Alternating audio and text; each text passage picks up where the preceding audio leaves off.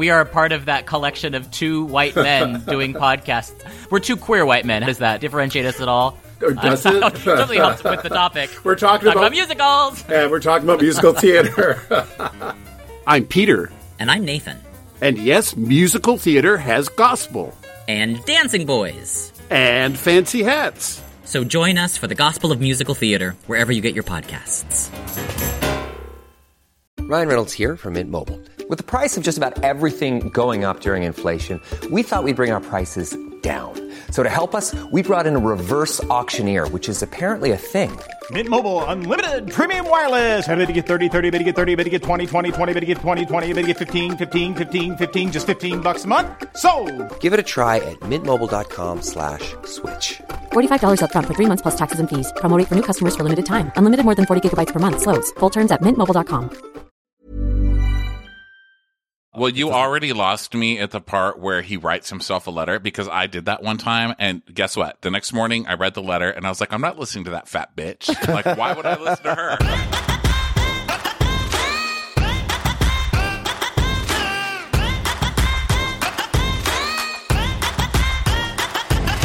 Well, hey, it's That's a Gay-Ass Podcast, the podcast where we ask, whose fault is it that you're gay? I'm Eric Williams, and if you can't tell, my butthole is puckered.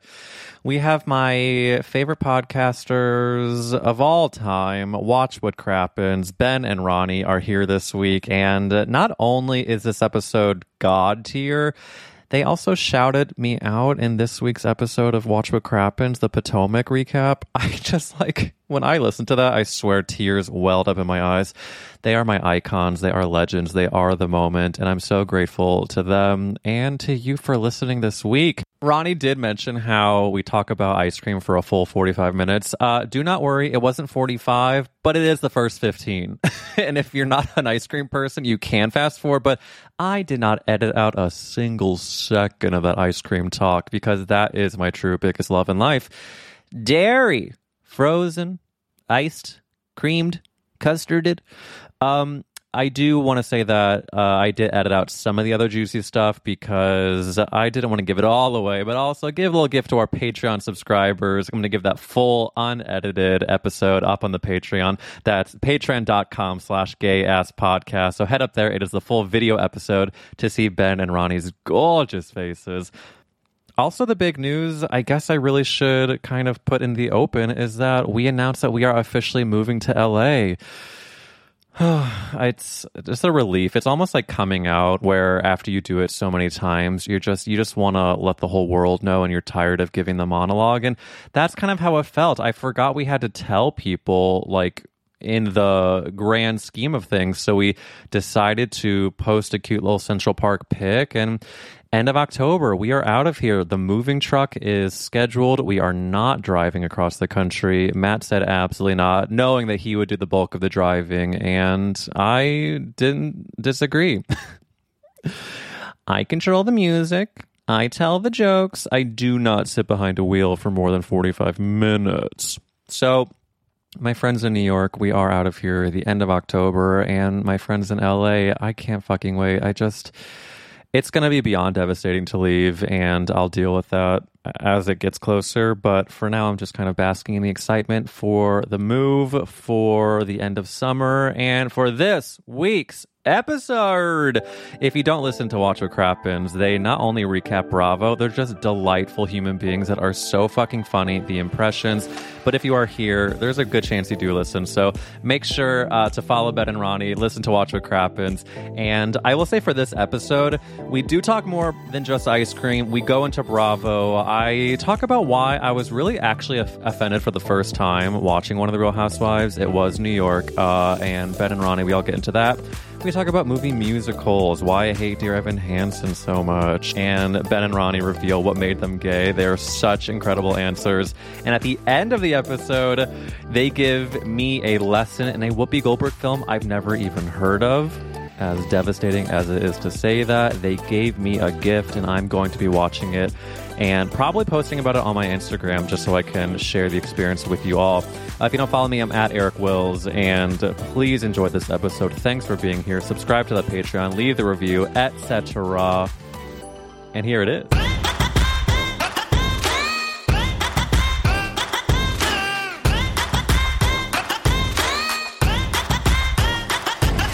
and Ronnie from Watch What Crappens on That's a Gay-Ass Fucking Podcast. Can I tell you what I was doing the ten minutes before setting this up? I was just going, oh, watch a crowd, watch a crowd, like over and over. And then I was doing the Britney version. Anyways. Uh, Ooh, I want the Britney version. Give me that one. I know. Well, if I'm being very honest, I think it's actually John Early doing Britney. Uh, it's just a lot of vocal fries. I'm, I'm into it. Maybe she's listening. What happens when this happens? Thank you. Very, um, very Britney. Speaking of, uh, I... When I started this podcast, uh, I put into the universe like a dream goal would be to have Ben and Ronnie on, and the fact that you are here, I'm I really really appreciate you, and you are goals and dreams, and thank you so much for being oh, what? stars. Oh. What a dream! Oh my God, just call us. Yeah. Oh yeah. My God, dream came true. And by the way, I love your lamp. Better dreams. I love. Thank your you so lamp. much. This is uh this is actually a relic from my husband Matt's family, oh. and um, we're not we are keeping it because we're moving to L A in two months. Oh, congratulations. Oh, what's the occasion? Thank you so much. The occasion is um, existential dread. It's moisture. It's humidity. It is mm. um, me trying to convince Matt to go for the past few years. And because we're in New York and I've been here for a long time, we love, but I just want to put groceries in a trunk. Do you know what I mean? You know what? Yes. You are. You have no idea how much that like adds value to your life. But here's the thing is I think I'm starting to imagine it because I just cannot wait to like have our hybrid moment and then go to a T J's, maybe even a Costco if we're feeling nasty. And then I just feel like I, and also of course like career-wise, boo, boo, boo, boo, boo. But I really feel like like quality of life. I just cannot. Yeah, wait. You want to go outside. You know, I didn't have. I did have a Prius for a little while, but then I switched to a Vespa. And, you know, I had like the Vespa moment, like strapping groceries onto the Vespa. And that was, there was like a kind of you're going to die any second now just because you wanted something from Sprouts kind of feeling that sure, really sure, added sure. to the whole vibe. Wait, was that like your Barcelona cosplay? Were you pretending you were European? Well, yeah, and I felt like so romantic on it until someone said, "Oh my God, you know that fat chef on the new on the uh, Food Network? He drives a Vespa." I, it's like, thanks. I guess they were talking about Mario Batali or somebody who oh drives my. a Vespa around, and I was like, "That's great. Thanks for ruining my life." So, and then you had to get rid of the Vespa after that. Uh, yeah. Or lose weight. I would, so what do you think's going to happen?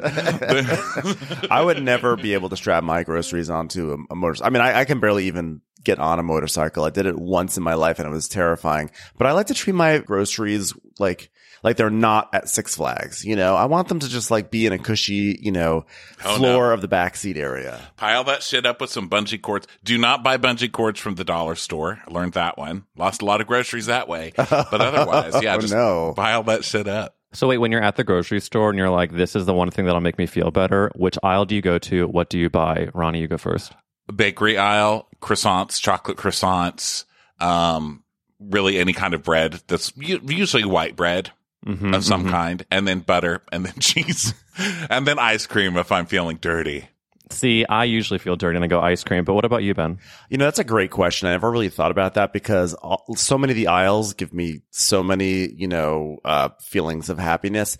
But I think if I have to be brutally honest, like I want to say I love going to the produce section and just finding something really fresh. I want to be that person that says that. I think I just go for Tate's Cookies. I think I just go to the cookie aisle. God, do I love a Tate's Cook. I mean, give me a glass of milk. We we have a David's cookie in our grocery store that's like Tate's younger brother who's a little less expensive, and I it's it's just as stale and beautiful. Um, but I truly I truly am the ice cream Ben and Jerry's. I have you there's a new flavor series called Topped. Do with that what you may, but have you have, have you tried? I've not tried Topped. I haven't heard about it. I haven't even heard of Topped. Sounds messy to me. Yeah. It is sounds messy, domineering. It really, I mean, listen, if you want to have a sub ice cream experience, but it's just like they re, they call it Topped because it's like a chunk of chocolate at the top, and then beneath it is just a gorgeous journey of other chunks. And it, it really, I mean, it delivers. And I, Ben and Jerry's been there for me in many dark times. And so many. Oh, yeah. What's the flavor? They've also flavor created choice? a lot of dark times. Well, no, I but I love how they're recreating ice cream, you know? It's like, we're going to have core, like where they yeah. put, they put I love like the a, core. Yeah, they See, put a core down the middle of it. Cores were tough for this stomach. For whatever reason, the core was a little adversarial, but then the topped ones are, for some reason, really an ally. I, well, oddly, I, it's like regular ice cream got cored. Like, it got topped and turned into a core. Isn't yeah. that weird? Yeah. Guys. Yeah, it's like the core is kind of like the aftermath of the topping, right? So I, I've always middle. been, I've always been a uh, a chocolate fudge brownie sort of person. I that's like my favorite flavor. But I have to say, during the pandemic, I've always loved fish food. But fish food really rose higher fish food. than I ever expected it to. I mean, it's always been. I think fish food is like a top five Ben and Jerry's. Yes. I mean, it always has been. But I found myself gravitating towards it more than chocolate fudge brownie, which was shocking to me. I think I'm like in my old age. Really turning into a marshmallow fluff sort of guy. Oh, well, that's controversial. I mean, I feel like you're yeah. in my head, though, because I was a chocolate fudge brownie girl through and through, college yeah, till too. after. But then I went fish food, but actually I've been Tonight Dough recently.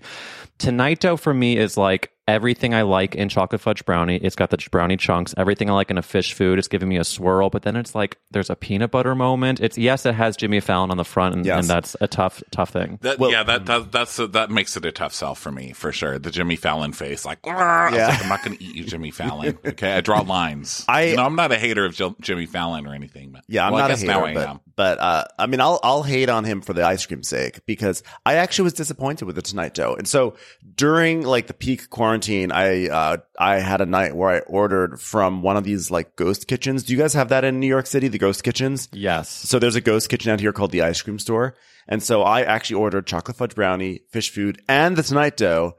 And the Tonight Dough seemed like it was going to be the perfect union of all of the above, but um, I found it wasn't chocolatey enough. I felt like you know what, because it doesn't have a chocolate mm. base ice cream, and that's what I needed from it. And if I could get that, it would probably blow them out of the water. But I couldn't get Okay, that. listen, I, I understand where you're coming from, where you need the chocolate base. That's why when you go to Ben and Jerry's Topped and you go to the peanut butter chocolate one, that's where I think you're going to really find a kindred spirit because there's a chocolate base, there's a peanut butter cup inside, there's a chocolate mm. on the top. And I think it really is going to do good that's for gonna, you. That's going to work well for me because I've actually felt like peanut butter cup ice creams or peanut ice, peanut butter ice creams in general. I've yet to fi- find one that really sings the way it should. Mm. Well, actually, I'm sorry to break this up, but um, Häagen-Dazs does a marshmallow, a marshmallow. What do you, what did you call it, Ben? Uh, like like a marshmallow, marshmallow fluff. Yeah, they do that um, for their Rocky Road, and they also have a very delicious peanut butter. So See, wait, that's that. a good point because Häagen-Dazs does have also a chocolate peanut butter where the peanut butter is kind of ribboned throughout, but it's still mm. kind of hard and crunchy because you need you need yeah. that texture. And Häagen-Dazs, and also Häagen-Dazs is probably not that we are trying to go to ice cream for health benefits, but um, Ben and Jerry's, if you eat a full thing before bed, you're fucked. Whereas Häagen-Dazs, I yeah. feel like you still have a semblance of hope that you're going to survive. Well, because it, it has elegant. like the double A's, yeah, it has the double A's mm-hmm. with the two dots on top, and you just feel so like Swedish or whatever, yeah. and they're all thin. Like, I mean, how many fat Swedish people are there, you know? None. And on top of that, it has that the very elegant, you know, design, whereas Ben and Jerry's is kind of like going into a coffee shop in nineteen ninety-five. But the bad news for all of us, well, not bad news, but I mean, the truth is Häagen-Dazs owns Ben and Jerry's, so we're really keeping it in the family no matter what. Wait, I didn't know that. This yeah. is big. This is a big thing for me. They bought them a while ago. I mean, I should double check that because, you know, the worst thing is to like, you know, declare a fact on a podcast and be totally wrong. But I'm pretty darn sure. I'm going to look on my Especially phone Especially right about now. Ice cream because ice cream lovers will be pissed. Well, yeah, I'm um, looking not right only now. Ice cream, but didn't Ronnie, didn't you get in trouble for the um, the Delaware of it all? That was no, me. No, that was Ben. That, oh, that was me. Ben. That was Ben. I wasn't paying Are attention to my... I was just like, yeah, the D M V is Delaware, right. Maryland, and Virginia. No, that's actually Delmarva. Which I actually didn't know that Delmarva Peninsula was an acronym for that. That I did not know. But I did know that the D M V was D C, but for some reason I said Delaware, and I paid a price for that. You in sure the form did. Of tweets. I mean, yeah, for me, the D stands for don't know. Don't know. I don't I don't pretend to know things I don't. I, I don't know. You know, I Google, I'll Google that shit. But I'm I am old enough to remember when Ben and Jerry's, before they got bought out and sold out and did whatever they did, you know, which I feel very betrayed by because they used to be made with real sugar and now they're made with corn syrup. And I'm old enough to remember what that shit tasted like before. And now it's, now it has that like cheap grocery store kind it's of not tinge quite the to same. It. I agree. Right. It, it's not the same. And so wait, are we shame. saying that Ben and Jerry, are they less of like social, like they're like, because they were bought out, did they sell out? Well, maybe they sold out, but then they, like, donated out, too. Like, I'm sure that they're using their sellout for good. Listen, I'm from, you know, you're going to L A. You're going to learn this very quickly. You're supposed to sell out. That's the reason you moved to L A.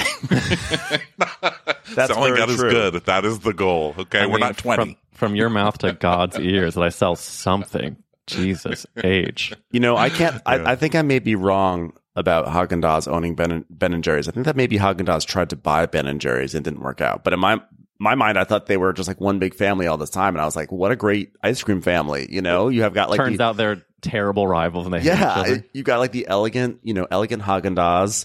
You know, this. You know who owns them? Who Unilever? Yeah, that's what Isn't I just. Is that a soap? That's what I thought. I don't know. It's a conglomerate. I, I would have liked it much more if Häagen-Dazs owned them. Wait, do you guys are you familiar with the Ample Hills Creamery situation? Wait, Ample no, Hills? What is that? What's that? Okay, oh my so, God, you're like a drug dealer. Why don't you just give me a bite for free and like you guys, like you didn't mean anything by it, and then I'll get addicted like a fucking sicko. Go ahead. I mean, listen, I well, I've watched enough documentaries about pharmaceutical companies to know that we're all fucked. But those are so good. So until good. You find out they're all made by Scientology, and then you're like, whoops, feel guilty about watching that one again. Well, the Ample Hills Creamery is it was a small mom and pop shop in Brooklyn. It took over the world. People got obsessed with it. They opened up and then they tried to scale way too quickly.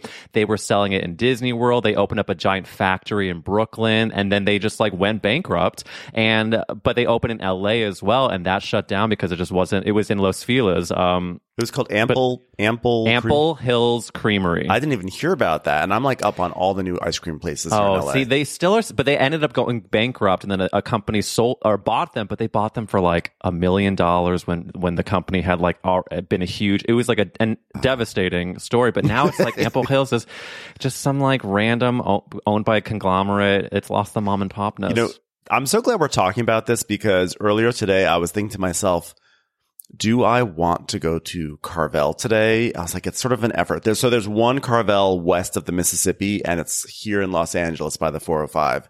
And so it's very special, Carvel. And so I was going, I was really thinking, do I want to make the trek over there? And I was like, nah. But now after this conversation, I think it's like destined that I have to go to Carvel today. Listen, if it's a Carvel, if it's a Cold Stone Creamery and you feel pulled to go there, you have to answer the call. Cold Stone doesn't do it for me, actually. I feel like their ice cream t- is like gummy and like, you know, when when they mash it up, it's just, it comes out as like stringy and long and it's not quite Ronnie, right. Break the tie. Ronnie, do you go to Cold I Stone? I think both of those kind of suck, honestly. Um, my, wow. my recent find is Tillamook Creameries, which is a delicious ice cream that oh. you can also buy in the grocery store. Is that Wait, because of t- Top Chef? No, I actually had it the first time because I'm still in Texas and I was looking for a new kind of ice cream. And I I don't know. There seems to be different brands. I'm sure that is, I just noticed it differently because it's like a different grocery store. But I was like, well, that's a weird name. It's delightful. What? Guys. Say it again. Say the name again.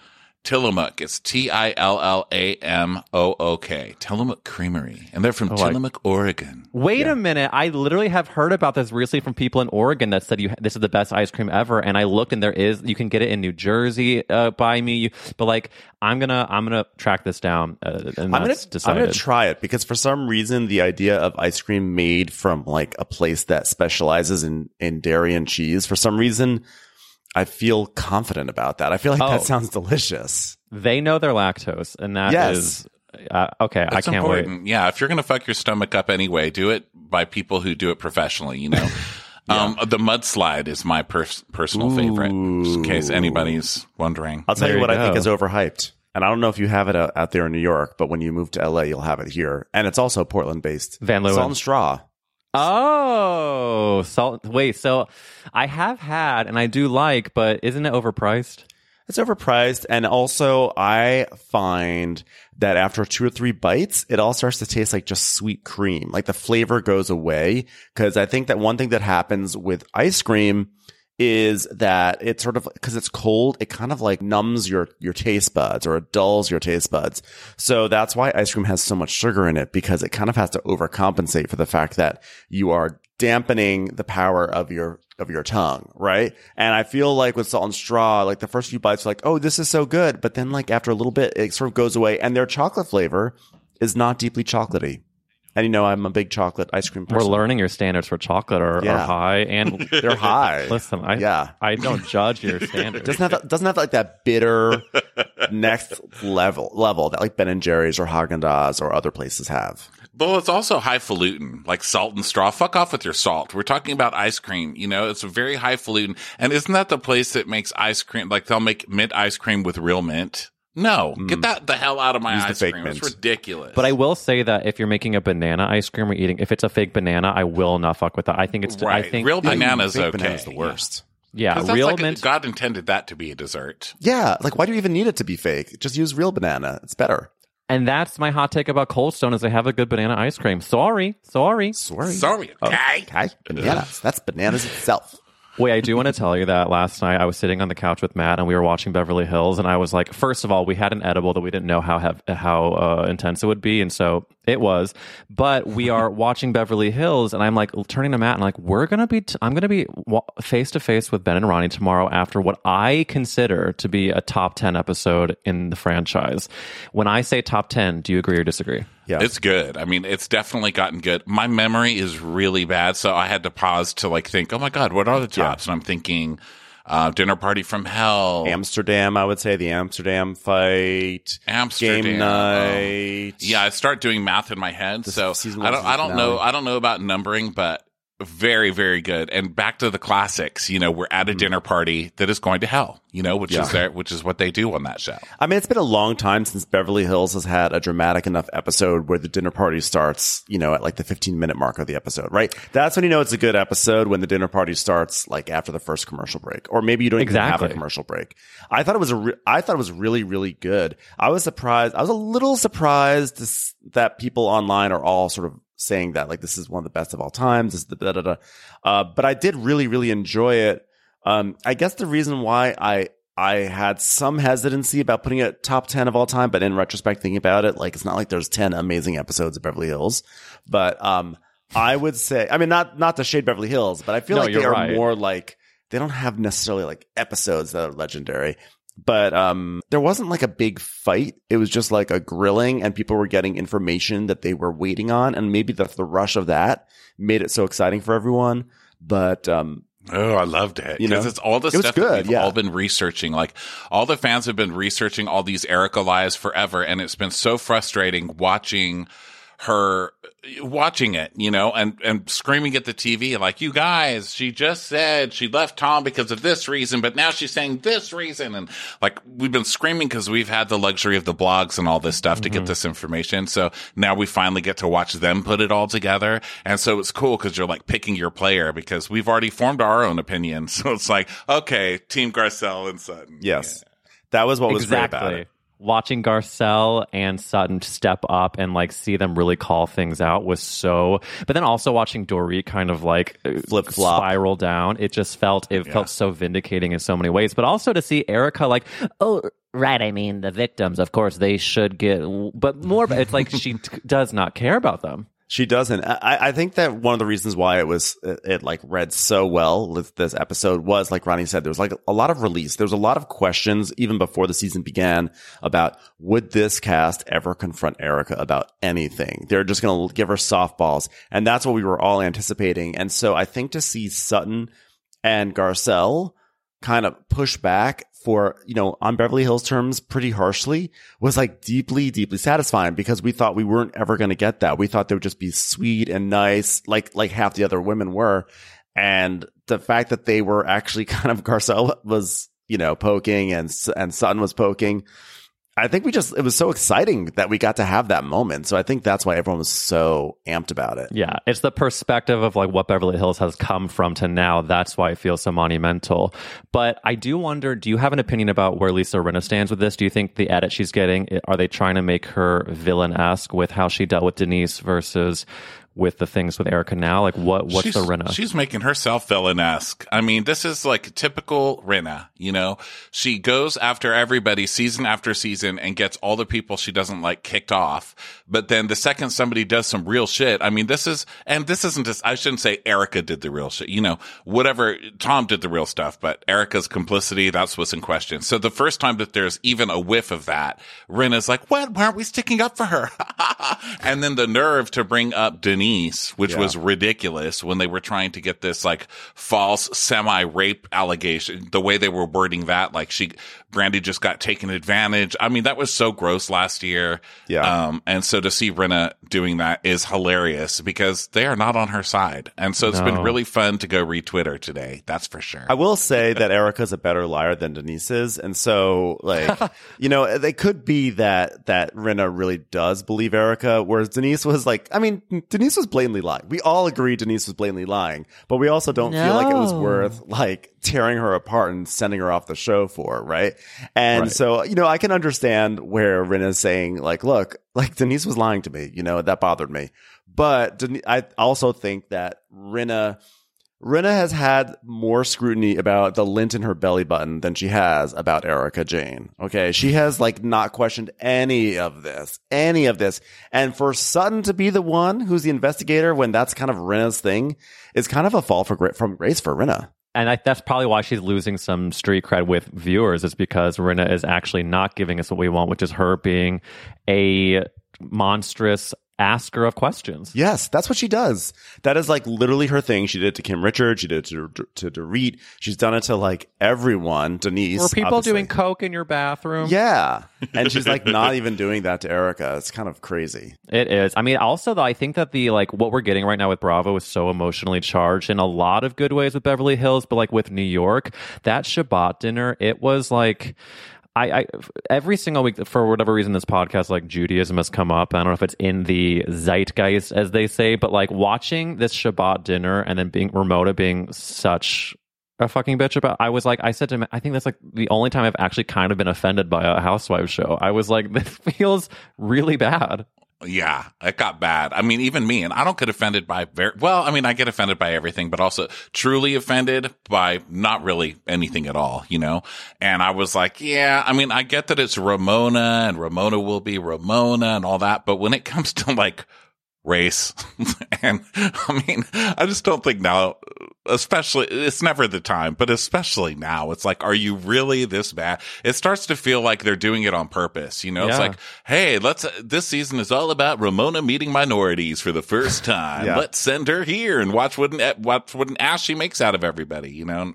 Well, it's I also know, it's I think like watching all the women, especially Luann. I think she Luann is very in the middle this season in a way that doesn't feel good to watch. Like, do you remember the honestly, I think the most gross moment of any housewife show was Luann going giving modeling quote unquote modeling advice to that young woman, and then like now Luann's like, oh god, Ramona, you're doing too much. It's like, Luann, you're not some woke woman that knows how to talk to anyone, so I think you're all bad. And I think that Ramona is sometimes the villain that's fun to watch, but her watching her this season is not as fun because it's just dark. It's bad. I mean, I'm I'm actually, you know, sort of a controversial hot take. I'm still having fun watching her because she is so awful. And and, and mm-hmm. don't take don't mistake me saying I'm having fun watching her f- for me saying I endorse anything that she says. Like right. literally everything she says and does is wrong and offensive, you know? And if there are people who like, if her actions trigger people and are like, that is bringing up terrible memories of my life and she should be fired for that. Like, I can't I can't argue with that. Right. But for me, like, I watch these shows because I want to see, you know, just terrible people acting terribly in public. And we all are just like, oh my God, I can't believe someone would, would behave like this. And the Shabbat dinner was really the pinnacle of it.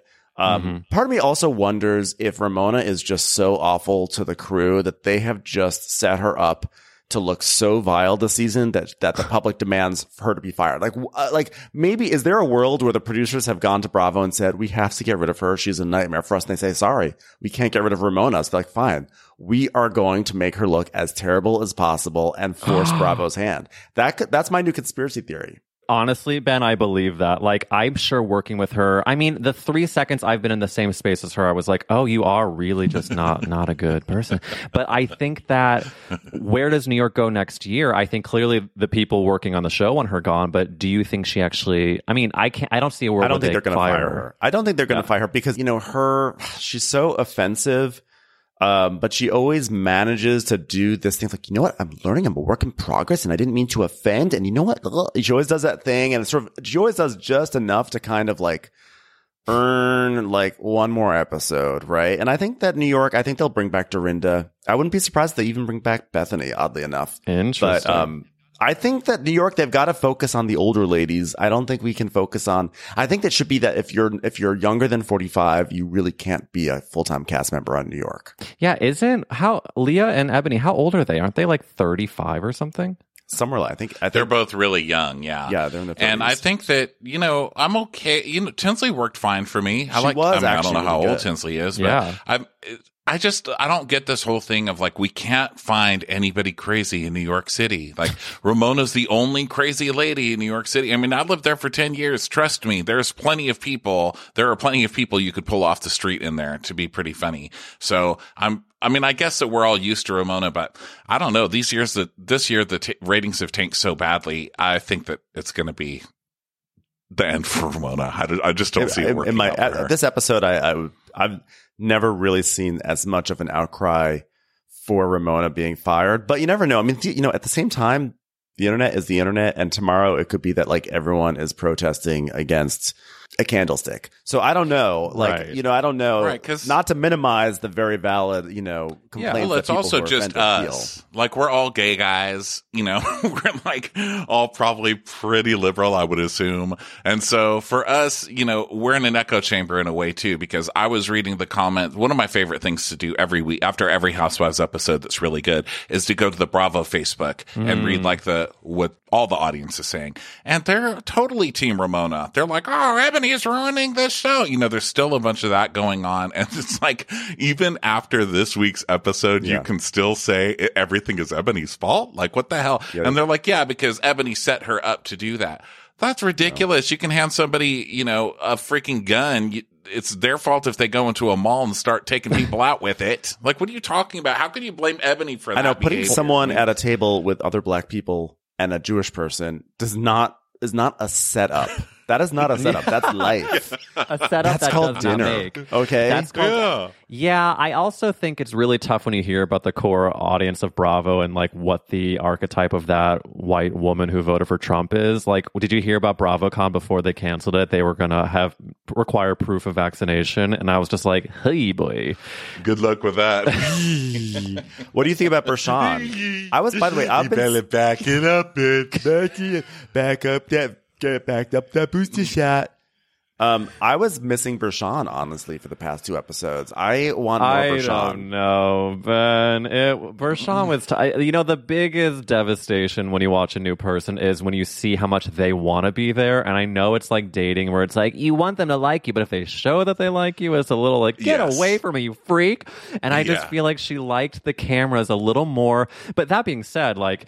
I bet you that like was like Ebony a one. doesn't, you know? Exactly, exactly. And that's why I think that was the tough part of this season is that I think give Bershawn another couple episodes and yeah, like I think Bershawn here. fit in actually really well. I mean, she I mean, uh, she fit in well as a cast member, not socially, because she obviously, you know, called them called Sonia a clown and, and said that they were grandmothers, which was the most offensive thing you could ever call a cabaret star. But um, I thought, though, she really matched the vibe of the show as someone just not very self-aware and ridiculous and very, very self-involved, you know? And has a story, has an amazing story we love. Has an amazing story. Exactly. So I want more Bershawn, to be honest, even if, like, some of her political views are, I'm like, mm, you know, but, you know, you can't you can't align with everyone on T V. No, not at all. I mean, well, speaking not of... Not on this show. Spe- well, especially right now, too, with new... I mean... Yeah. God, I could truly for hours obviously talk about this stuff, but I do want to ask the famous podcast question to both Ben and Ronnie from Watch What Crappens. The question is, whose fault is it that you're gay? Who do we blame? Um, does anybody feel like really fired up to go first? I'll fire myself up. I'll give it to He-Man, first of all. He-Man really kicked things off really well. I mean, just like every day, this like this hot... muscly guy really wearing nothing who was like during the day he was meek, but then at night he becomes fabulous and strong. Like that really got the gears going. And then in terms of like later influences, you got to give some credit to, you know, Diane Wiest, Linda Fiorentino, Kathy Moriarty. They just did great work for my sexuality. Someone else said He-Man on this podcast. I'm trying to remember who it was, but gosh, there's such a charge to that answer. I mean, and also the old character actresses. I mean, I wait, Ronnie, do you have who do you give credit to? Well, I mean, I guess my gayness was so um, culture-based before it was sexuality-based that I don't really give anybody credit for the sexuality part because that just, like, kind of happened. But um, culturally based, I'm a typical older queen. And I'm a young older queen, but still, like, Liza. I mean, I think that my parents took me to that when I was a kid in Vegas at the Desert Inn. And I was like, what? Well, I don't want to go to this stupid thing. I was just, like, a teenager. And um, I was like, wow. I mean, I just remember being like, wow. I was floored. I'd never seen anything like that. Like, wait, so you're saying you saw Liza in Vegas live? Yeah. And she was just so Liza, you know, like the feather boas and the lights and the like just the whole thing and the sobbing and the sobbing and the crying and the belting. I had never seen anything like that. I had never heard anything like that. And I mean, my job was on the floor. I will never forget that. Yeah, I have to say also, I got to credit uh, Big Business and Soap Dish. Those were two very gay movies in my life that I watched over and over and over again, not realizing that they were kind of like creating building blocks of gayness in me. So those were great. And also there was once a Nintendo Power uh, magazine uh, issue that was for like Castlevania two. And there was like this shirtless muscle guy in there who was supposed to be like Simon, you know, the star of Castlevania. Sure, sure. And he was so hot, and that was that was a big moment for me in fifth grade. And then also um, International Mail uh, catalog. What a what a great oh yes, International Mail, and also the underwear section at the department store. Yes, I think was the first time I was like, oh my goodness, you know, like yeah. the man in you're the like, underwear. Mom, like, give me yikes. about five and a half minutes. I'll be right back. And then you're like, and then you start to feel bad because you see the people on the underwear like have like giant bulges, hairless abs, and you're like, I don't look like that. That yet slash ever and yeah yeah that's when you think you still have potential for that. And then um also you don't have to be Tom Cruise to enjoy Mission Impossible. Also, let's give credit to like Phil Donahue and Sally Jessor Raphael oh, and everyone else and everyone what? else whoa whoa whoa whoa whoa you, you're overstepping no no now. no and everyone else who would invite male strippers onto their afternoon daytime talk show. Okay, and I would oh. sit there and be like full circle, full you know circle. You look Montel Williams, you just like wait for the episodes when it was strippers, and I was like yes yes. But also, I think that's important about what every what both you're saying is that you're we're both talking about like the cultural touchstones and the thirst of it all. And I think that like Liza Minnelli and those Broadway things, they're not only like big, belty, brassy women, but also the chorus boys are like so like hunky. And, and so yeah. I think like I like Broadway stuff for me was definitely like I saw the national tour of Les Mis. My dad is straight, confirmed straight, but like his what made him the way he is, which is just I guess. a Jewish adult male, is that he saw Peter Allen in Las Vegas, and he like is obsessed with Liza and Peter Allen, and he took me to Les Mis when I was like nine years old, and I was like, I have no idea what's going on, but I like that the turntable is spinning. Oh, yeah. But I think that there's like yeah. so much of that showbiz stuff that is just so gay. Yeah, so theatrical. Yeah, I think I was late to... to Les Mis, I think that. Les Mis would have made you gayer if you had been introduced to it with the soundtrack, because... I when I first saw Les Mis, by the time I saw it, I'd listened to the album ninety million times. I was like, this is stupid. Everybody's dirty, you know, gross. I hate this.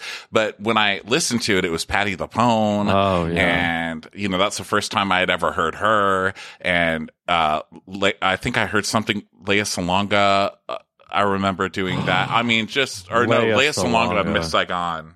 Um, so but she Miss also Saigon did Miz, right? was a big one for me. Did you watch the YouTube clip of Lea Salonga auditioning for Miss Saigon? Oh, when she was oh like, yeah. I haven't seen that. Oh, yeah. Ben. It's it's like she's like, so I mean, good. She's literally like sixteen or seventeen years old, oh. and it's between her and another girl. And they show Lea Salonga learning the song, You Are Sunlight. And she's like sitting oh. at the piano learning it. And then she, it goes like montage style from her learning the notes and kind of looking unsure yeah. of herself. And then it cuts to her fully selling it on a stage. And then she finds out she gets it. And you're just like, fuck. And now she's, of course, has this incredible career. Now she's Lea Salonga. Yeah. You know, I, you know, also yeah. Tina Turner. I want to give credit to Tina Turner. My mom had the Private Dancer album. I remember she bought it from Caldor's, which uh, I don't know if you guys remember Caldor's, but I remember mm-hmm. being like, what is this crazy record that has this lady with the big hair and these legs?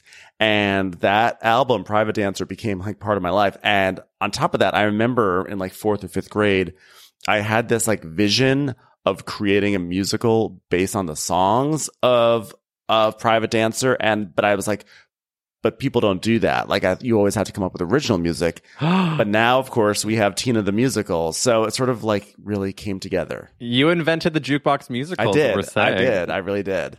Giving credit. You no, know, I credit. once did a, a striptease to Private Dancer for my grandmother, drunk on Christmas. Isn't that nice? Wait, you were drunk or she was drunk or you both? Yeah, we used to have these. I was drunk. We used to have these big drunken Christmas Eve parties with my family. I come from a big Lebanese family. We had these huge parties, and I was young, you know, and I was drinking way too much. And I did a Private Dancer um, striptease for my grandma, and she was like, "That's nice, honey. Good job." Yeah. Wait, what do you call your grandma? What's her grandma name? Sithi. Sithi. So if if I yeah. were Sithi watching you, can you give me a five second preview of what that striptease looked like? Me? You don't me have to strip, doing it? No, I, I can't do. No, I won't do that. I was like nineteen years old. There's a big difference. Okay. a, Listen, I was about to say that's a visceral image for all of us. Is is like yeah. teenage hormonal Ronnie Karam. Just riding on yeah, it wasn't sexy. Grandma. I was just yeah, it, wasn't, it wasn't sexy. I was just acting out the song. You know, no, I, it wasn't I until wanted, later I that I was the performance of the song. I mean, listen, I, I would I oh would, the song. I'm a private dancer, a dancer for money. Do what you want me to do. Oh, come on now. See that? You delivered. That is, you are the U S P S, and that has been delivered. I mean, if I were to see like videos or, and I feel bad for kids these days that have everything recorded. Like if I, if you recorded me after seeing Bring It On in movie theaters doing a full cheer oh uh, routine in my living room, oh my I would literally like have to be on watch, S watch. You know what I'm saying? I am so glad there's no, not like a huge amount of footage of me from my childhood. Like, I, yeah, you're oh right. God. Little gay children, by the way, little gay boys. Well, for going forward in, in life, we'll always be tormented by these childhood videos that are going to pop up on YouTube because, like, you know, when we're little gay boys, we just love to perform. Like, like I'll yeah. just like slide in the dining room and just start like just flapping my hands around and singing songs or whatever. And like, you know, I don't know if I would be able to see that version of myself right now. Oh my God, there were these. Um, there used to be these karaoke, like when karaoke became popular. There used to be karaoke booths in malls, and my mom would like let me go in there, and I would always sing some just about as blatant as, as it can be as like, that you're a gay child. As gay as you can get. Like the most stereotypical kind of gay, you know, that was me. Well, so, the biggest shock God. for me is that when we are these gay little boys, and then inevitably when you come out and like, there are going to be some people who are surprised, and you're like, roll tape. Yeah. Did you not see me at the mall? Like, it's like, I literally have a twin brother who did not know I was gay when I came out, and he watched me lip sync to Dreamgirls in front of the entire school. It's like, you saw that. Like, and I am telling you. Oh, I think that also, that's a big thing. That I, I had one girlfriend in my life, and because I wanted to, you know, I didn't want to say no to something I'd never had. And so, but then within a, within a minute, I was like, oh yeah, no, this is not going to work. But I stayed with her for a little too long. Anyways, I took her to Val- for Valentine's Day, Dreamgirls, the Jennifer Hudson film, in movie theaters, and like cut to me weeping. And I think her looking over and just like kind of, kind of liking it. And I was like, the, the math here is not adding up. Yeah. Yeah. That's, that's, that's, a real way to um, show that you Come are out. closeted is weeping at Dreamgirls yeah. on a date with your girlfriend. But you know, how many poor, sweet ladies of uh, Drama Club have had that experience, unfortunately. Like, and we really appreciate them and love them. And I want to publicly say again, like to anyone who has had a gay boyfriend, you, you were doing God's work. And if we didn't treat you well, I want to apologize on behalf of all of us and thank you for your service. Yeah, yeah. Thank you. I never had a I never had a girlfriend from dra- Drama Club. I had a girlfriend for two weeks in high I school, did. and um, like we went and saw Romeo and Juliet, the Baz Luhrmann version, and like we sort of held hands, do some of it, but I was like, I don't want to be distracted distracted from the movie. I'm like, I don't. I was like, should I put my arm around her? No, because I need to watch the movie. Leo is acting now. Yeah, I was like, no, there's no room for romance during this movie right now. I do want to ask, speaking of romance, um, I know that we are fans of White Lotus. Do we, do we, what do we, do we have any estimates for season two? Any thoughts on season one? Um, I'm only, I've oh. only watched the first three episodes. I, I haven't finished this. The, how many are there? Six? Yeah, I think so. Yeah, so I don't even know. I have no idea what's going to happen next. Wait, Ronnie, you watching I it? predict, I watched it, I loved it. I predict it will be about um, some very rich white people played by talented, underused comedians, comic uh, sketch actors, and character actors, and it will move really slowly, but I'll be obsessed with it anyway for some reason. Yeah. Ronnie, I am obsessed with it. I That's just, all I care about. Well, you know what's funny is that, oh, what is the actor's name that plays Armand, the hotel manager? Oh, he's so great. Yeah, he's, he's good. so he re- good. And yeah, he reminds me of... Uh, uh, Priscilla, Queen of the Desert, because he's Australian. Yeah. Murray Bartlett. Murray yes, Bartlett. Murray Bartlett. He is so talented. He's also so hot. And I, uh, some a couple people that we follow each other on Instagram, he, they told me they were in P-Town a few weeks ago, and they saw him out in P-Town, and I was oh. just like, I won't ask, of course, what the experience was, but I'll, I'll think about it. I was just gonna say that the guy who plays like the the douchebag, you know, son of a the, like rich wealthy parents. Um, I don't know who that actor is, and he looks vaguely familiar. I feel like I've seen him in things, but he was perfectly yeah. cast. Like if you have a face like that, you have to always play that role. He was in um the really really bad Amy Adams movie on Netflix, The Window. There was a bad movie on Netflix. Crazy! That is crazy. Um, he does have a punchable face. You're talking about the one who had just gotten married, right? Yeah. Not the yeah. teenager. Oh, the teenager oh, drives me nuts. Oh, oh, yeah, I know, right. He does have a very punchable face. But apparently there's an article with him that, sorry, the, the his wife is the writer, they just got married, that he, there is an article about how he only plays nice guys and that this is his first mean character. What? He literally has the most evil face. Like, he looks like the preppy killer, you know? Yeah. He does. But the thing about that show that I really liked was that it's about this white privilege and, you know, blah, blah, blah. But you're still not completely against white people because they, like that guy right there, Murray Bartlett was fucking with him the whole time. He did yeah. give him the wrong room. Yeah. Like, that guy actually did have a gripe. It's just like he went about it in such an entitled, disgusting way. But they made it kind of tricky, you know? Mm-hmm. They kind of made you see... They made you see almost everyone's side of it, except, I think, for that guy. That guy, you were like, I don't give a shit. You're terrible. Like, even if you did get screwed over on your room, I still can't wait to see you hopefully get killed at some point. Yeah. And you know, I guess like, we'll have we, to find out. Sorry, guys. Sorry, I didn't, no, we I didn't realize we we're going to be talking about it today. I would have, I would have burned through some episodes. Itinerary, but I just like I am so obsessed with it, and I know the fact that there are some people that are saying that like it was too slow. That I was like, I don't give a shit. I just thought like it was so the I for whatever. Also, you're putting Molly Shannon there, and you're giving us Jennifer Coolidge. Like Molly us, Shannon's in it. She's in the preview. Yeah. I didn't give anything away. I didn't give anything no, away. No, no, no. I didn't feel like I didn't feel like it is a spoiler. Um, I, that was like from a place of excitement. Molly Shannon is in it, and um, I do think that Natasha Rothwell, that you know works in the spa, I think that she could be in season two. The only I, if they were to cast anyone from season one, I could see her like. Why not Armand? Uh, I mean, God, I fucking hope. Why not Armand? Um, uh, the end. The end. I know. I, I can suss out a spoiler so easily. Uh,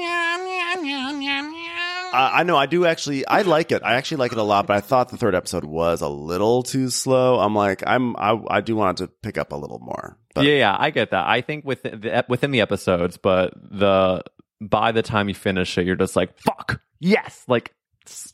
I, if I'm yeah, I, I, didn't, I mean, I found it slow just because I'm used to watching murder shows where it's like, and then there's a twist, and then there's the killer, but it was never that. It's I'm used to that, but um, it was, you know, a good comedy show. I loved it. I thought it was great. Yeah, I like Jennifer it. Coolidge, seeing Jennifer Coolidge playing a dramatic role and still being hilarious was well. Also, it was like so. It's so it's so nice to see like a a show that is tonally like it.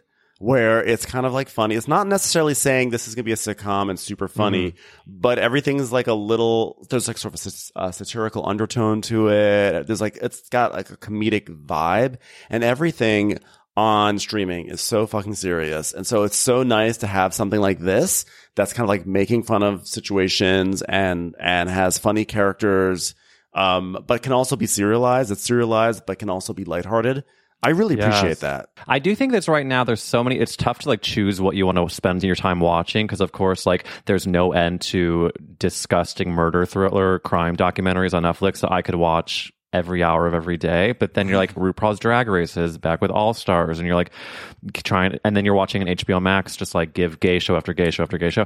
And it's just like I uh, think that White Lotus for me was scratching an itch I didn't know I had. Yeah. But then when I watch Drag Race, I'm like finding out that I'm tuning out a bit. Do you do you, uh, do you guys watch those at all? Don't watch Drag Race. We don't watch Drag Race. Uh-uh. I mean, you don't neither t- one who, of us do. Who has the time weird. When you're watching? You, I mean, I'm. I, I, yeah, I don't watch as many reality shows because we watch so many for this um, that I just. I don't know. I used to watch more, but they've gone on for so many years that I'm just sick of them. Like I used to watch Survivor a lot, and I just like who can who can deal. Bachelor I watched for a long time. Um, Big Brother I'll check in every couple of years. I'm watching this year, but um, other than that, meh. Yeah. See, I watch reality shows um because you know when we're done with recording our podcast, I kind of like don't. I, I just need, I, I feel like I turn to T V for light escapism and I'll watch, mm-hmm. you know, something serious. You know, I watch Mayor of Easttown. I uh-huh. am planning on watching Succession, but like I, I actually do, for me, I get release out of watching reality T V and comedy. And so I watch Survivor, I watch Big Brother. And, you know, another reason why I don't have time is because I'm watching literally two different Love Island. I'm watching Love Island U K and U S at the same time. So I'm just like, it's a lot. I'm literally on episode forty-four of it's a lot U K. Of sleeps. Like forty-four episodes I'm in. Okay. That's a lot of That's sleep. A lot of T V. Yeah. Listen, it's a, lot. a lot. But I will say that we are grateful for those people. And I do want to pivot to other people we're grateful for, which is character actresses, Ronnie yes. and Ben. If the world was ending, you could only save one character actress. Who do you think it would be? Uh, Ronnie, I want you to go first. Oh, God. And listen, I don't want to go first. Don't go first then. And also just know this isn't binding and this is a place of love. Ben, yeah. What do you think? Well, character actress... There's so many that I love, but I, I mean, I already mentioned her, but I think, and I don't know if she char- if she qualifies as character actress, but I think maybe she does. Is Diane Wiest, is she character actress? If you want her to be, she is. I mean, I think she, she is. She straddles like, the line. Well, think, name some of the, the, the movies of hers that you like the most. Bullets Over Broadway. Yes. Edward Scissorhands. Mm. Uh, I mean, Case Closed, really. What about Practical Magic? You know, I actually never saw that.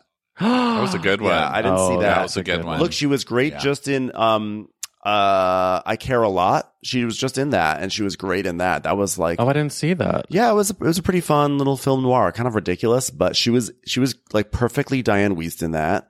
She oh Hannah and Her Sisters. She's amazing in that. I, she won an Oscar for that, and also for Bullets Over Broadway. I mean, there's just really she was in Parenthood. She mm. was. I mean, she's just so great. She is a she is a treasure. I think she was on a Law Law and Order maybe at some point as a lawyer. Um, I don't know. I could be making that up. She could do it if she wanted to. And I actually heard that Häagen-Dazs bought Ben and Jerry's. Did they? The Diane Wiest flavor? What if there's like a Diane Wiest Ben and Jerry's flavor? Like, like I hate Wiesty to break boys. It to you. It's not chocolate. It's not chocolate. Wiest of Eden. We, I mean, listen, right? It, it makes itself. Yeah. Bullets Over Her Sisters. um well I really like so many, you know, I mean, I like kind of stereotypical ones though, right? Like I like Meryl Streep. I'll go mm. I'll go see mostly anything that she's in, mostly because every time she's cast in something I think, oh god, fucking Meryl Streep again. Jesus. Th- doesn't she have enough doesn't she already have enough roles in Oscars? I, I don't want to see her try and pretend to be that fucking lady who cooks in France. Like I don't want to see it. And then I go see that and I'm like, that was brilliant. I watched that Meryl Streep is my hero. The pandemic or, I, I didn't hadn't seen that. Which um, one? Ju- Julie, Julie, Julie and Julia. Julie oh, yeah. and Julia. And I really, I didn't know Amy Adams was so sad in it, but um, yeah. I in everything. Right? I'm about to say, when she's happy, like, she's word? Like got that sadness in her. It's like Enchanted. It was like originally called like Disenchanted because like she's always so sad and the big sad eyes. Um, Ronnie, wait, can I? Did you watch? You make me think of like bad Meryl Streep movies, bad. Good, bad Meryl Streep movies. The Meryl those are the best. Those are the best. And I, the one that comes to my mind is Meryl Streep and Steve Martin. And um, It's Complicated. It's Complicated. I think. Oh that yes, we just re- talked about that yeah. one. Yeah, that's a good bad one. It's a good bad one because that also had Alec Baldwin, right? Yeah, yes. That's not the one. Well, and that's the one where Jonathan she was a baker Steve. And she went and made him a homemade yep. chocolate croissant from scratch. Yep. Now, see, that's the kind of unbelievable shit that I'm like. If anybody else did that, I'd be like, get off my screen, you fucking liar! That yes. get off. But it's Meryl, and I'm like, I believed it. And you know that Meryl really did, like, go to France or some shit for, like, the summer. Mm-hmm. She's like, well, I'm doing a film. And she went to, you know, stodge, stodge at some bakery or whatever. and totally learned how to make a chocolate croissant from scratch. And you know the oh, bitch yeah. will do it for you, like for brunch, just to prove that she's still Meryl Streep and she still fucking got it. Yeah. You know? I remember that scene, I like that, that. That, that late night scene. But wait, did they eat that croissant for breakfast or like at that moment? Because they couldn't have eaten it at that moment because that dough needs to rise. But that's what I was saying. She it's like it so rise. unrealistic that they did it. Well, does I don't think croissant dough has to rise, does I think, it? Well, it's because it's, it's, it's, it's all smushed down with the layers of the butter. So you guys you are doing the right. dramaturgy you for Meryl Streep. You might be right, Ronnie. Yeah. I mean, it's an important question to ask. I also say that we we love to watch older female actresses fall in love on screen. Like, something's got to give for me with uh, Diane, Diane Keaton. Keaton and So we're just Jack. segueing into Nancy Myers now, right? Is that what I mean, I guess it's... Yeah, basically, Nancy always works. I don't love that part of those movies, I have to say. I don't need really? to watch old people kiss. But not that kiss, said... Not kiss. I, that said, I don't really need to like watch Love Island either or The Bachelor. I don't need to see them kiss either. So you just which don't is like weird. watching kissing. You don't. Like I just kissing. don't. I don't know. It's like I'm over it. I think I just fuck so much in my life that it's like, is there anything else? You know, it's not that I still don't like. That's the name it. of the it's next Nancy like, Myers movie, by the way. Is there anything else? I mean, honestly, anything else? I'm just not. I'm not against it, and obviously, I like it. You know, in real life, but. Um, you know, there's like there's other things to do. You know what I hated about Something's Gotta Give, and I have a real bone to pick about it to this day. And this is going to be a spoiler. This is a spoiler, everyone. Is it Amanda Peet? Period. Amanda. First, there's that. That's the first. She's an actual spoiler. Spoiled the movie. No, I. Here's the. Everyone has had their warning. Okay, if you have not seen the movie in the past fifteen years, here's your. Okay, time's up. I don't like that she didn't stay with Keanu Reeves at the end. I. Felt like that was such bullshit. Of course you should stay with Keanu Reeves. What the hell's this movie? I thought I knew what it was. Well, no, Keanu, Keanu Reeves is like the doctor that like is sort of a minor character and then becomes kind of a major age, ager, ager character. You know, and that ending is a little, it does leave something to be desired. And now I guess you've made me hate this movie that I thought I loved. Um, That's everyone, another Nancy Myers, something to be desired. Yeah, I don't think of the young people. And I remember Diane Keast, uh, Diane Weiss, I mean, uh, blah, blah, blah, Diane Keaton and um, Jack Nicholson, but I don't remember guys, anybody young in it. Did you guys watch that? Uh, That that movie that came out this past uh, the it was like no. in December. It was a Steven Soderbergh movie. It was like People Are Gonna Talk or something, and it was like all these people. It was Meryl Streep, Diane Weiss, Candice Bergen, and um, who was the last? I was like, I can't believe there's a movie with all these people in it. And it's called People Are Gonna Talk, and yet we don't know about it. Was it the one where they were all on like a boat? Um, they were doing a crossing. Lucas, what's oh, his is that face? What it was? Yeah, it was Meryl. I was going to say on Zoom.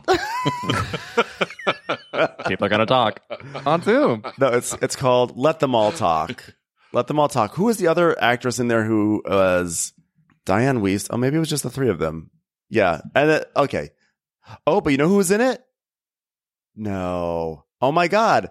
The son... From White Lotus. Wow. See, it all I mean, comes that together. Kid is working more than any. Meryl Streep wishes she was a son from White Lotus. I, I don't even remember him she being does. in that. She probably auditioned for that role and was like, you know what? Sorry.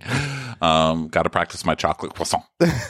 I just think. Yeah. It, it she, was a good that movie, kid was way. kind of annoying. You know what I didn't like? I didn't like that his armpit hair was so long yeah, in that T V show, White Lotus. The kid. What? Yeah. He just had really long armpit hair, and it bothered me. I I'm was usually like, why really you... clued into body hair, and I didn't clock the long armpit hair. Really long, like a ponytail long. Like it was real. Like he looked like he had two armpit pigtails coming Don't out like that. Did, did it bother you like that, that A, it was long, or B, that he was a teenager and it was that long, or C, not, none of the above? I'm just Lebanese, so like I look at people who aren't naturally hairy and they don't have like they have non-hairy privilege, and I don't like seeing this kid who's just like, look, I don't have hair anywhere, but my armpit hair is so long. Like, oh, come on, the rest of us are making an effort. All you have to do is this, like on two little places in your body, and you won't even do that. Non-body yeah. hair privilege is so real. If I see a guy with it like is. a really hairy chest and nothing above the shoulder, like any like if there's just like nothing anywhere else, I'm like, what what where's the witch? What? What? Where? What's the potion? What'd you do? Yeah, I know. You know, I know. I'm the witch. I'm the witch. And another Meryl Streep. Another Meryl Streep that shouldn't have worked. Yeah. But Meryl Streep is a witch. Worked. Who knew? Yeah, Who I did knew? not. Love, I did not love that film adaptation, I have to say. Oh, I didn't either. I think movie musicals right now are. I'm glad that they're happening, but there it's mo- there's more bad ones than good. Are you excited to see Dear Evan Hansen? It's coming out next Ben, month. This is a controversial question.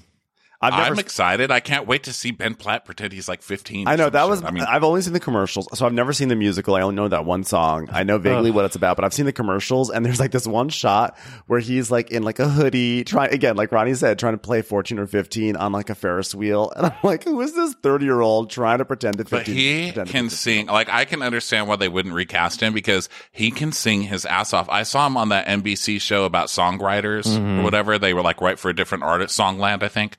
And they write for a different artist every week. And I got obsessed with that over two weeks and watched them all. And he was one of the artists. And I was like, who? And oh, my God. His, dude, that that, that just... The only saving grace of that, what will be that movie, is the music and his voice. Because Matt and I saw the show in New York before it went to Broadway. And we sat at intermission being like, are you fucking kidding me? Mm, this is the really? most fucked up, manipulative, disgusting story. And again, the music is good. Boo, boo, boo, boo, boo. Ben Platt was amazing. But like, the, I'm not giving anything away when I tell you, at the beginning of the show, Ben Platt's a nerdy, socially awkward kid.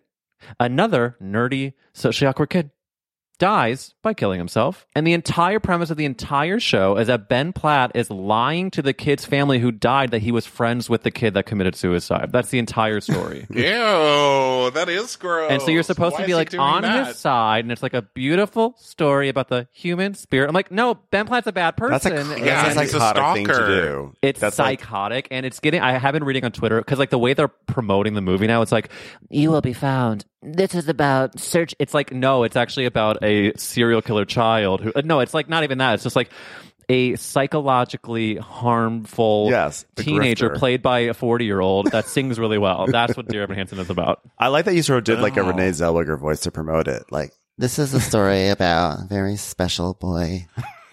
So what? Okay. So he, okay, I have to know. So he lies to the parents. Why? Is it to make the parents feel better that their son wasn't socially awkward? I mean, so, what was the reason? I think the reason is that at the beginning of the show, he is with Ben Platt's with his therapist, and his therapist says, hey, write yourself a note that like today's going to be a good day, boo, boo, boo. So it's like, Dear Evan Hansen, no, no, no, no, no. And then the kid that ends up killing himself right at the beginning, like, took the note that was printed out of a at a printer, like at the school, and so they find the note on him.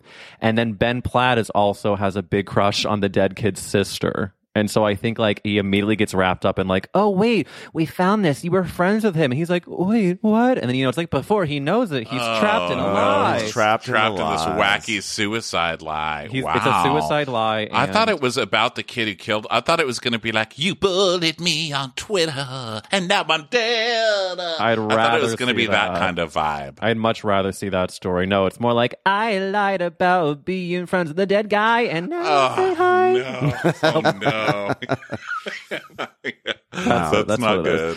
Well, oh darn! I was excited to see that one. I mean, here's the thing: is you are. I think you are going to see it. You are going to like the music, but I hope you agree that the, we, we need to circle back and talk about what you think of the plot after you see it. Because if I'm alone here, then so be it. But I think it's so fucked.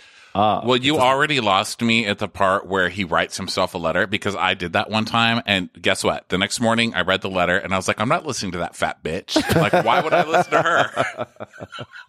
her? Why would I listen to her? The me from yesterday. Why would, why would I take advice? From that bit. From a sad girl that was... I mean, I honestly... It's just the whole conceit. It's like Pasek and Paul. Apparently, The Greatest Showman is the same thing, where it's like uh, underneath all the layers of the bearded women and boo, boo, boo. It's like, oh, wait a minute. This is... I haven't seen it, so I can't even I, give a smart... I cannot stand the music from The Greatest Showman. Like, I think it's like... Oh, I like that one. I cried on the plane. All the choirs on like online on TikTok where they're all singing, when the sharpest words oh want to come in. And it's, and it's always the, the soloist is cracking oh, and the whole... All, all the kids behind have to like cover their laugh. Because the soloist sounds so bad. Oh my god! It's a good rabbit hole. Yes, uh, but listen, yeah. I know that I don't want to keep you too late, so we're gonna. I want to go into our final question of this podcast. That I did not prep you for, and so you better buckle up, Ben and Ronnie, buckled. because the buckled. The question is, what is the best Whoopi Goldberg film? Uh oh, Sister Act. Durr. Oh no, that's not true. The Color Purple. Oh, the, that's where we find there's some controversy here. You know what? I like. Yeah. I want to say Sister Act because I loved it so much as a kid, but I actually Ghost. I'm gonna have to say Ghosts. Yeah, Ghosts. Ghosts. Yeah, this is hard. This is too hard. I love Ghosts. See, in, at last week's episode with the amazing Nicole Thurman, she said Ghost, and of course we talked about You and Danger Girl, et cetera, et cetera. But I do think the ones that come up the most are Ghost, Sister Act, and what's the other one? Jumpin' Jack Flash. Oh, and Color Purple. Um, oh, yeah, Color Purple. Yeah, Color Purple. I love. I did not purple. like Jumpin' Jack Flash. I'm just going to put it out there for everyone. A little hot take. I didn't love it either, but I think I was too young when that came out, and I just didn't really, I didn't really get it, and I never went back and rewatched it older. She also had yeah. like a run of movies. I feel like in the nineties that were sort of generic, and they just sort of came out. Like, didn't she have one where she like ran a basketball team, mm-hmm. and then um, just there were just these movies that came out. The um, one where Gerard Depardieu is a ghost. Oh my God, I saw that on an airplane. That I was traumatized. You Say ever it see again? That? I interrupted Bo- you. Bogus. What was it? Gerard, De- yeah, bogus. Gerard Depardieu plays mm-hmm. a ghost of mm-hmm. like a like a best friend of a young, or like a Haley Joel Osment or something. I don't know if Haley it's Haley Joel. Joel. I think it's Haley Joel Osment, but it could also be the kid from Liar Liar. I don't remember. Or Simon Burr. But Birch, basically, one of those. His mom, the little boy, his mom, played by Nancy Travis, dies in a car accident, and she's like a clown in the circus. So this kid retreats oh, into this like imaginary world where he meets Gerard Depardieu, who's also like a clown with a red nose. And then mm-hmm. Whoopi Goldberg is like the caseworker assigned to this kid to like, you know, like post mom death. And I don't know. And somehow Whoopi Goldberg and Gerard Depardieu are able to kind of like meet at some point, despite one being imaginary. And there's like a thing with a ladder. And I remember watching it on an airplane and thinking, like, this is one of the very worst movies I've ever seen in my life. I only remember watching it oh, as no. a kid and being like, I like this Whoopi Goldberg. And then that's my last memory of it. So it could be a trash movie, but I just remember being like, oh, I like ghosts and imaginary friends and Whoopi. And then I watched Sister Act two, and the rest is history. Yeah. I mean, I, I appreciate the Nancy Travis. Yeah. Well, all. it also, it's also like different um, generations, like when you were introduced to Whoopi, you know, because mm. like Jumpin' Jack Flash, I was too young for. Color Purple, I was like the perfect age for because I was blown away by it, you know. So I guess it just depends on what year you're born in that you're going to pick. Now, that said, anybody born in the past decade or two isn't going to have much to pick from because, I mean, what are they going to watch? The View? I can't. I can't. Although I will miss her yelling at Meghan McCain. That was oh, yeah. that, that was pretty great, golden. Great, must be T V. But do you, wait, isn't Whoopi, though, I think she's doing a movie or something. Or she was supposed to do the musical version of Sister Act, and then because of COVID, it got canceled, and then there's some movies. So I hope there's like a return to Whoopi, like being an Academy Award nominee. I really hope that she gets yeah. some like amazing projects. Everyone like that. loves her. She's great. And how could you? Oh, wait, uh, well, wait, no, wait. I take it all back. I take every single thing back. As much as I love Ghosts, it is so obvious my favorite Whoopi Goldberg movie is. I even mentioned it. Soap Dish. Hello, Soap Dish. Oh, Ooh, I can't believe I almost let that get away. Oh my Great god! Great film. Oh my Great god! Great film. Okay, I'm, because I have to be honest in this podcast, no, I've never seen uh, that movie. You guys, you have to watch. Oh, you're it so weekend. lucky! You are so lucky that you haven't seen it. Okay, good. Soap Dish. It, and it just, holds up. Just remember, this was made a long time ago. Yes, just remember, it was made in nineteen ninety, not two thousand ten. Don't get too offended. Yeah, don't get too offended. But oh, yeah, it's a. It's I thought a, you were talking like one. the quality of the movie is. No, like there's old. there's like a there's like one joke that would not fit with today's standards. But that being said, the entire movie is actually perfection, and it really holds up. Like it really, really holds up to this day. Okay, besides the one and joke, I can't wait to. I can't wait to. It, you'll it, know I, when I you assume, see it. Okay. I yeah, but it's still hard to find. It's still a classic. Oh my god! And some of Sally Field's best work too. I mean, Sally Field's Field plays like a crazy Sally Field. It's so good. Carrie Hatcher's in it. Sold. I mean, oh, Carrie, sold. Elizabeth Shue, Kathy Moriarty, C- I mean, Carrie, uh, what's her face? Kathy Najimy. Kathy, Na- it was Kathy Najimy's like breakout role. She You're was, joking. Yeah, How have I never seen Robert this? Downey Junior Okay, movie star M- Robert Downey Junior is in this. Oh my God, Carrie hot, Fisher, hot Robert Downey Jr. Carrie Fisher. Yeah, it's yeah. Carrie, Carl Reiner. This feels like a writer's room from a like from an Equinox wrote this movie. Kevin Kline. No, it really is like Kevin Kline. Next, you're going to tell me like the title s- scores sung by Patti LuPone. Lisa Gibbons is in it. Lisa Gibbons is in it. Okay, she actually has a speaking role. Lisa. You're Gibbons. Like I also think that um Trixie Mattel has a cameo. It's like how does where. You wow. might, I mean, it, it is honestly uh, like no, like all jokes aside, it is a great movie and it is so funny and it really like the jokes still pop. It's not just a nostalgia play. Like it, it works. Oh, I can't wait to watch this. I movie. may watch it today. Oh my God! What a great you know what review. I just found out what? That it was written, it was co-written, but it, one of the writers on it was Andrew Bergman, who's a famous playwright, I believe. He's really good. But guess what else he wrote? Blazing what? Saddles, classic. No my way. Dad's favorite movie of all time. I've actually never seen that. Fletch. He wrote Fletch. We'll talk wow. about what doesn't hold up today. Blazing Saddles. And guess what else? Striptease. Oh my! Well, that one was not great.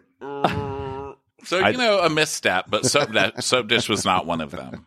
No, Soap Dish was like, I think it's, I actually think that Soap Dish is a phenomenal example of screenwriting. I, I, when you look at that, there's all these characters and they all play a, an important role, even Terry Hatcher. And um, they just, it, it just comes together so, so well. I love it. I truly, I'm honestly embarrassed I haven't seen it, but I'm that you gave me a gift of the knowledge that it's going to be something I will watch. Babe, anyway. we're like your uh, we're like your aunties right now. Yeah. We're like, oh my God, you're so much younger, and like you have so much promise. If you just watch Soap Dish, it's going to change your life. Thanks, and, Auntie Ronnie. Thanks, honestly, Auntie just ben. For the score, the score is this sort of like mambo kind, of like campy mambo music. It's like dun, dun, dun, dun, dun. And the opening credits are like pop art animation, and then there's like.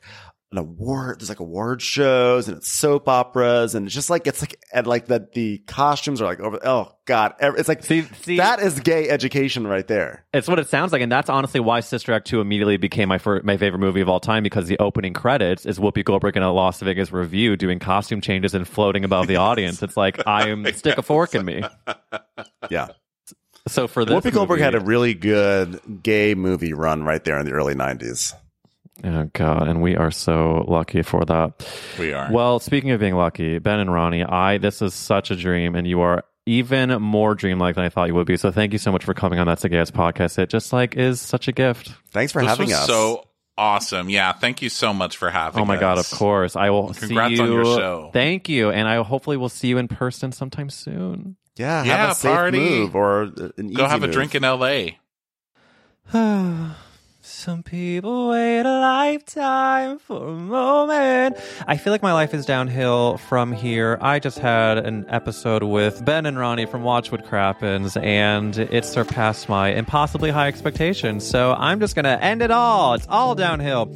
Uh, please listen to Watch What Crappens. Follow Ben and Ronnie. I linked all their social medias in the description. And if you want that full unedited episode with all the juice, that's patreon.com slash gayasspodcast. And my handle is at Eric Wills, E R I C W I L L Z.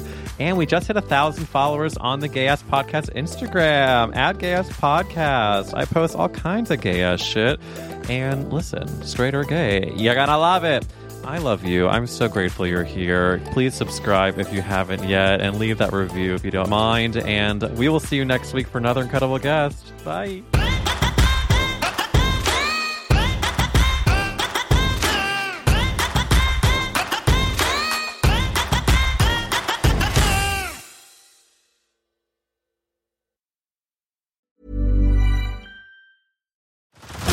Head over to Hulu this March, where our new shows and movies will keep you streaming all month long. Catch the award-winning movie Poor Things, starring Emma Stone, Mark Ruffalo, and Willem Dafoe. Check out the new documentary, Freaknik, The Wildest Party Never Told, about the iconic Atlanta street party. And don't miss F X's Shogun, a reimagining of the epic tale, starring Anna Sawai. So, what are you waiting for? Go stream something new on Hulu. We are a part of that collection of two white men doing podcasts. We're two queer white men. Does that differentiate us at all? Or does it? It totally helps with the topic. We're talking, we're talking about, about musicals. And we're talking about musical theater. I'm Peter. And I'm Nathan. And yes, musical theater has gospel. And dancing boys. And fancy hats. So join us for the Gospel of Musical Theater, wherever you get your podcasts. If you're looking for plump lips that last, you need to know about Juvederm lip fillers. With Juvederm Volbella X C and Juvederm Ultra X C, your lip look, whether it's subtle or bold, can last up to one full year with optimal treatment and no additional maintenance. Find a licensed specialist and see if it's right for you at Juvederm dot com today. That's J U V E D E R M dot com. Add fullness to lips in adults over twenty-one with Juvederm Volbella X C or Juvederm Ultra X C. Do not use if you have severe allergies or a history of severe allergic reactions, or if you're allergic to lidocaine or the proteins used in Juvederm. Tell your doctor if you have a history of scarring or taking medicines that decrease the body's immune response or that can prolong bleeding. Common side effects include injection site redness, swelling, pain, tenderness, firmness, lumps, bumps, bruising, discoloration, or itching. As with all fillers, there's a rare risk of unintentional injection into a blood vessel, which can cause vision abnormalities, blindness, stroke, temporary scabs, or scarring. For full, important safety information, visit Juvederm dot com.